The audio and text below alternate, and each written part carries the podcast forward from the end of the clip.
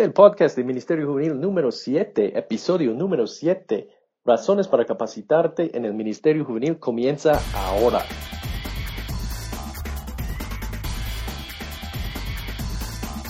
Estás escuchando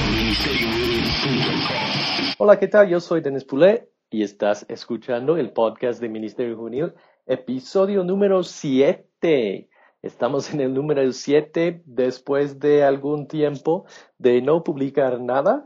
estamos de regreso y tengo una lista de programas que quiero grabar que voy a estar platicando con ustedes acerca de algunas cosas, algunos temas muy importantes para tu Ministerio Juvenil. Este es el podcast de Ministerio Juvenil, el podcast que te da herramientas, que te anima, que te da recursos para mejorar en tu ministerio con jóvenes que tú estás desarrollando en tu iglesia. Qué bueno que estás aquí conmigo el día de hoy y el tema, el tema de este podcast, de este episodio es razones para capacitarte en el ministerio juvenil. Y yo te quería decir que, que no hemos publicado ningún podcast porque he estado muy ocupado en algunas clases que estoy no solamente enseñando, sino uh, clases que estoy tomando. Decidí que,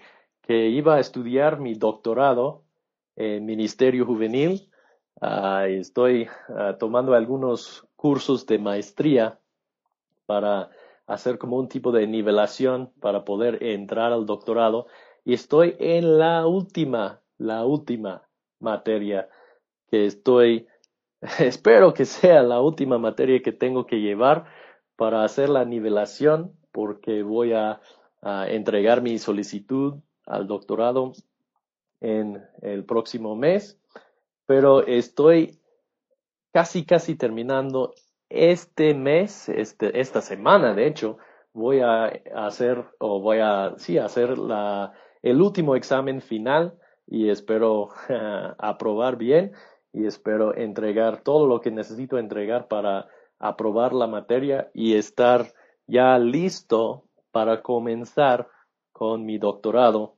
Eh, una de las cosas que las personas me preguntan es para qué estudiar una maestría o un doctorado si solamente vas a trabajar con jóvenes. Y es una buena pregunta, es una pregunta uh, que yo me he hecho también a mí mismo porque estoy en la etapa de continuar con mis estudios.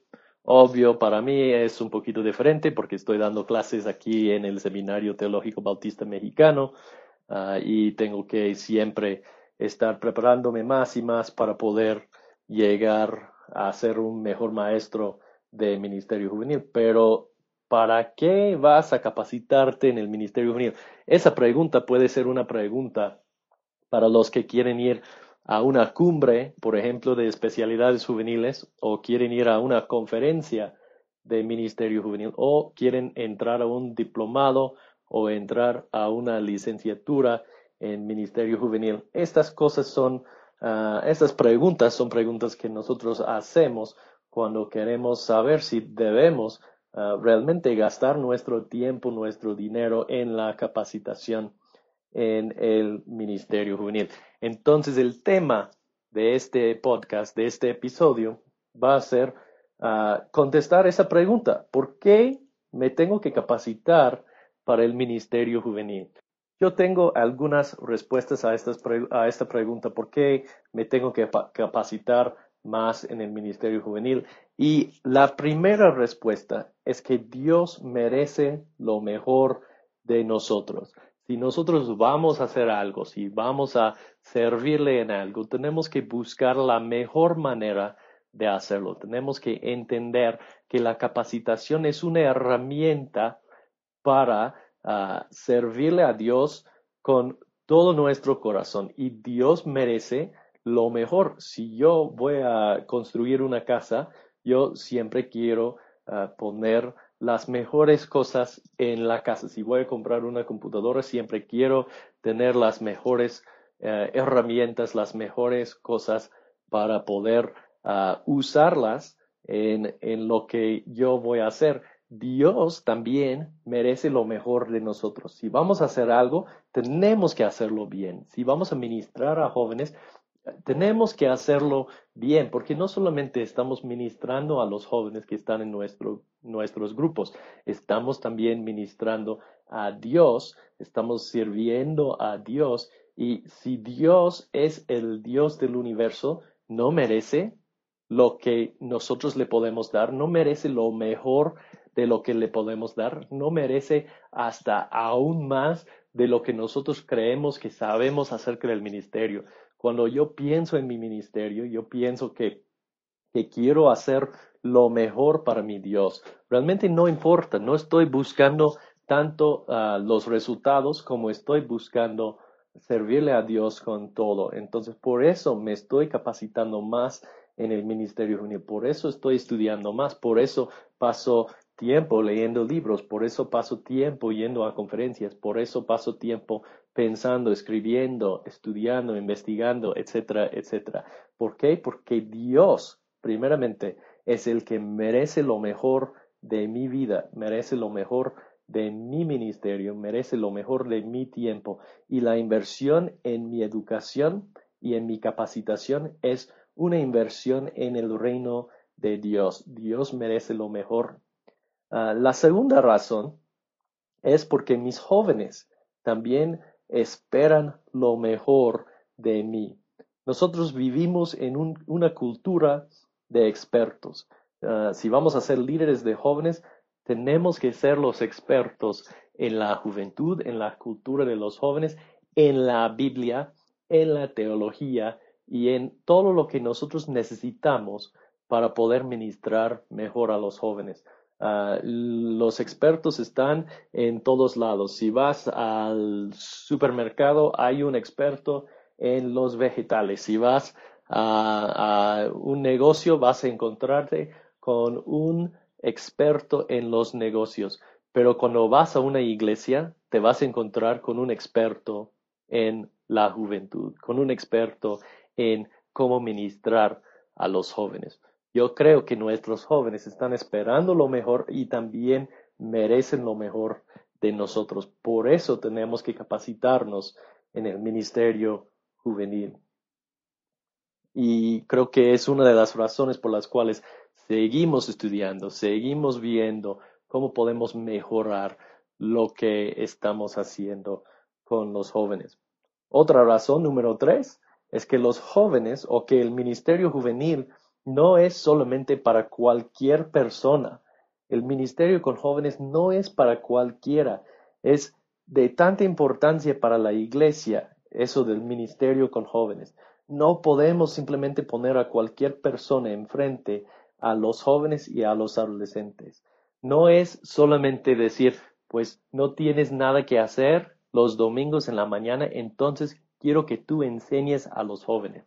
No, nosotros tenemos que poner a la mejor persona, a las personas que se han capacitado para ministrar a nuestra juventud. ¿Por qué? Porque el ministerio con jóvenes, alcanzar a los jóvenes, ministrar a los jóvenes y a sus familias, ayudarles con los problemas por los cuales están pasando, es algo de tanta importancia que no simplemente podemos decir, tú que estás en el rincón, tú puedes hacerlo. No, tiene que ser alguien capacitado, alguien que tenga compasión por los jóvenes, alguien que quiere hacer una diferencia en, en sus vidas, alguien que quiere invertir su vida en la juventud. Y por eso nos capacitamos más y más. La cuarta razón es porque la capacitación te da más oportunidades. Lo que pasa es que si tú te capacitas en, una especialidad, cuando empiezas a, a, desarrollar tu ministerio, abren muchísimas puertas porque tú has invertido el tiempo, el dinero y todo para ministrar a, la juventud.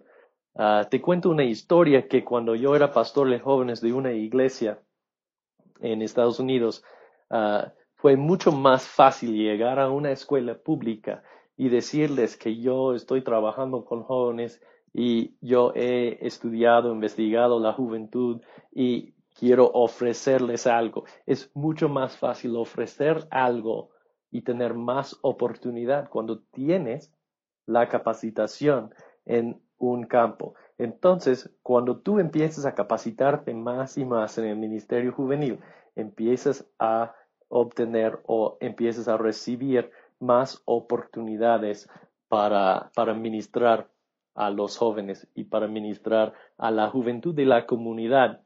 Algo importante aquí es que nuestro ministerio no solamente se trata de los jóvenes que tenemos en nuestras iglesias, sino también se trata de los jóvenes que tenemos en la comunidad. Y los buenos líderes de jóvenes se enfocan tanto en los jóvenes de la comunidad como en los jóvenes de sus iglesias. Entonces, cuando empiezas a capacitarte, empiezas a tener más oportunidades, no solamente para ministrar a los jóvenes que tienes en tu iglesia, sino también en los puedes ministrar a los jóvenes que están en la comunidad. ¿Y por, por qué estoy hablando tanto de la capacitación en el Ministerio Juvenil? Probablemente te estás preguntando, ¿y qué quiere hacer con, con este episodio? ¿Quiere vendernos la capacitación en el Ministerio Juvenil? Pues les estoy hablando acerca de la capacitación en el Ministerio Juvenil porque hay muchísimas oportunidades no solamente con nosotros en Ministerio Juvenil Internacional, sino en toda América Latina hemos visto que hay ah, una explosión de oportunidades para capacitarse en el ministerio con jóvenes. Y, estas oportunidades están llegando en estos meses. Yo sé que Especialidades Juveniles tiene sus cumbres, en, creo que en Argentina, en Chile, y en otros, otros países, creo que en Uruguay, Paraguay, no estoy seguro de todos los países, pero tienen su capacitación ah, que se llama la Cumbre Nacional de Líderes de Jóvenes. la, van a tener en todos estos países en estos, estas semanas, probablemente este fin de semana. Ah, hay algunos, creo que hay tres países en este fin de semana o cuatro en los próximos dos semanas ah, que van a tener su capacitación. Ah, nosotros acá en México también tuvimos nuestra cumbre, yo participé eh, en esto dando un supercurso, un taller, ayudando con los talleres, etcétera, y, fue de mucha bendición y yo sé que es una pequeña parte de la capacitación. Si tienes oportunidad de ir a una de estas capacitaciones, tienes que ir. Eh, te va a ayudar mucho en tu ministerio juvenil pero también nosotros en México tenemos oportunidades para que puedas ah, obtener o estudiar tu, un diplomado en Ministerio Juvenil que estamos empezando en agosto. Voy a poner un enlace en, en los apuntes, que por cierto puedes encontrar los apuntes de este episodio en ministeriojuvenil.com diagonal 07 ah, para el episodio 7.